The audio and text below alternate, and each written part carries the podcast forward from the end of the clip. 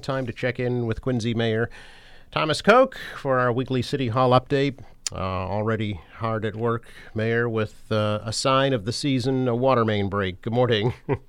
Good morning, Joe. Yeah, we've had a we've had a few over the last month or so.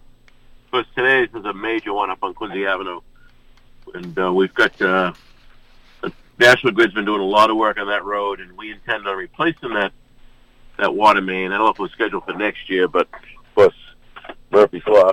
Um, they got ahead of us. So, uh, I, you know, the repairs will be underway this morning and reassessment on when we can get in there to get the, the whole main replaced.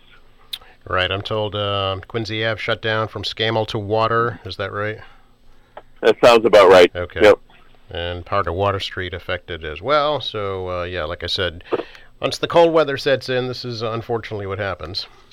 Yeah, the ground starts to move, and when you have weaknesses, uh, this is what happens.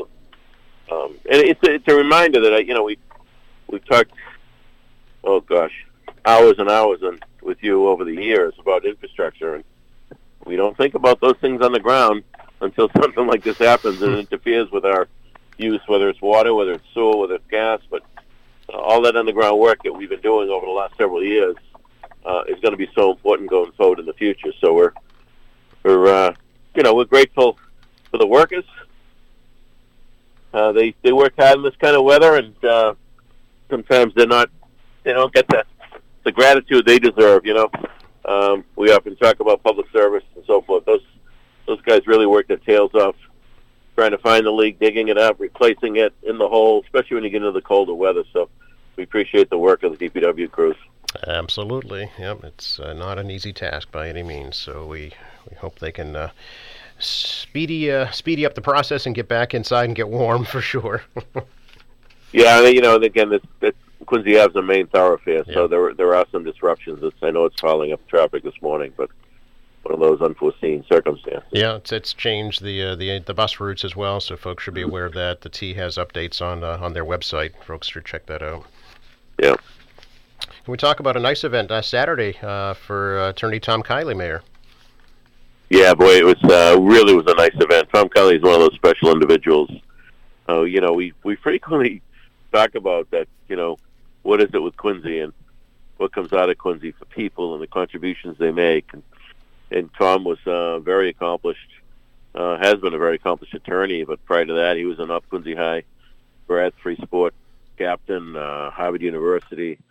He was drafted in uh, Vietnam War and went to Vietnam and got shot up uh, pretty badly, and to this day has major disabilities regarding that, but never stopped him from pursuing his uh, dream of becoming a lawyer, and he became a great one. Um, and for you know the building that was named for it's a private building, but it's 48 units of housing, housing for veterans, particularly homeless veterans. And Tom, uh, I think that's a nice connection. I might have mentioned before, Joe, but he he defended the veterans preference in Massachusetts before the United States Supreme Court and won that case. So Yeah.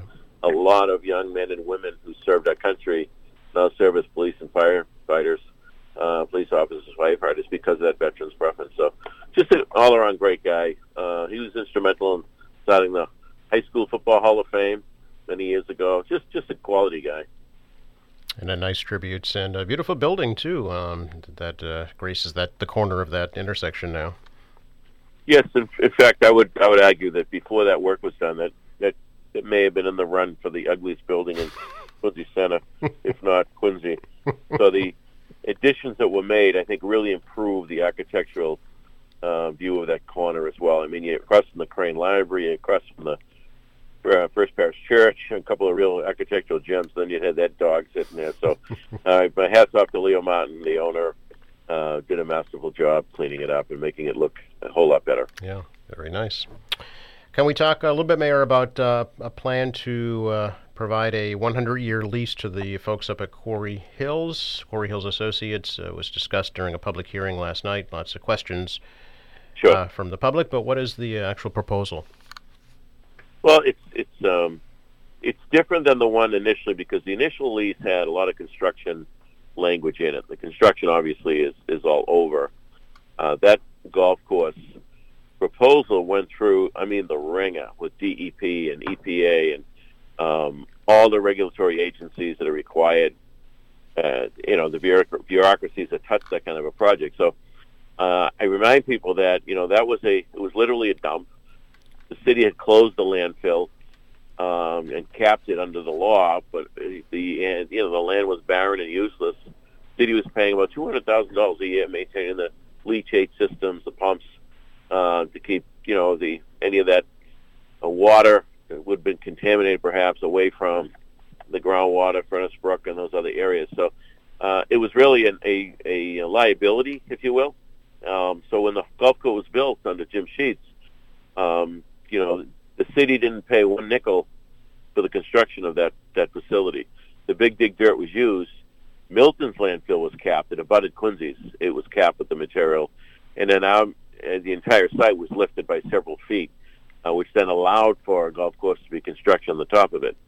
Mindful also that it wasn't just about the golf course. There were four baseball fields and a a large soccer field built as part of the program as well. Um, so it was, it was a really a, a great win for the city. Uh, I think we took in about seven hundred thousand this past year in revenue. So we get ten percent of the gross revenue of the golf, and then we get ten percent of the net on the uh, restaurants uh, side of things. So uh, as the golf course continues to do well, the city does well with it, and uh, so I think it's a it's an easy one. Um, you know, we just did an we, and I should say when I say we, the MBTA city was involved in the 99-year lease for the Bozzuto project in North Quincy uh, over the parking lot. This is uh, this is not an unusual thing to happen. Uh, there's a number of examples around the Commonwealth, uh, but you know this this will just lock it in, make sure that um, you know there are assurances in there that they maintain our ball fields and uh, and so forth. But it's it's really a a great thing. We don't again we don't pay a dime up there, and, and we reap hundreds of thousands of dollars in, in revenue.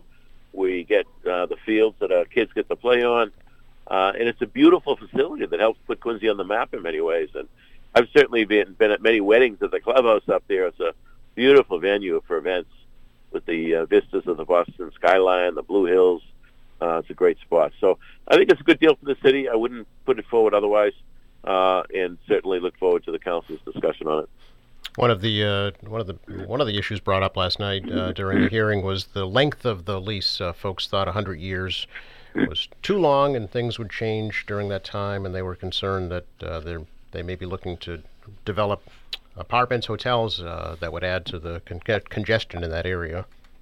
Well, you know that it, uh, if, if there's a hotel that's built up at Quarry Hills, I think that'd be tremendous. Again, adds to the value. We are working, and I think uh, Mr. Walker, my chief of staff, uh, was to communicate that we are working with the Mass DOT, Mass Department of Transportation, to come up with a fix at the entrance of the bottom of the hill there, Ricciuti Drive, that abuts where with the uh, ramp coming off the highway and, and coming into Willard Street. Uh, and that's the beauty of that location; it's right off the highway. Uh, so, for example, a hotel in that site, um, you know, my guess is if that happens someday, it'll be up off the highway up the hill and down the hill back on the highway for people that would be visiting that hotel. So, you know, I don't know um, for sure what's coming development wise, but um, I think a hotel would be a welcome addition uh, to that site, to that location. And of course, with hotels, you get the hotel tax on top of things as well, which is which is a positive for the city. So, um, you know, I think it's a good deal, and uh, I hope the council sees the wisdom in it. Another concern was access to some walking trails. Is that part of the future plans? Do you know? Well, it's uh, you know there was a lot of talk on walking trails way back when, mm-hmm.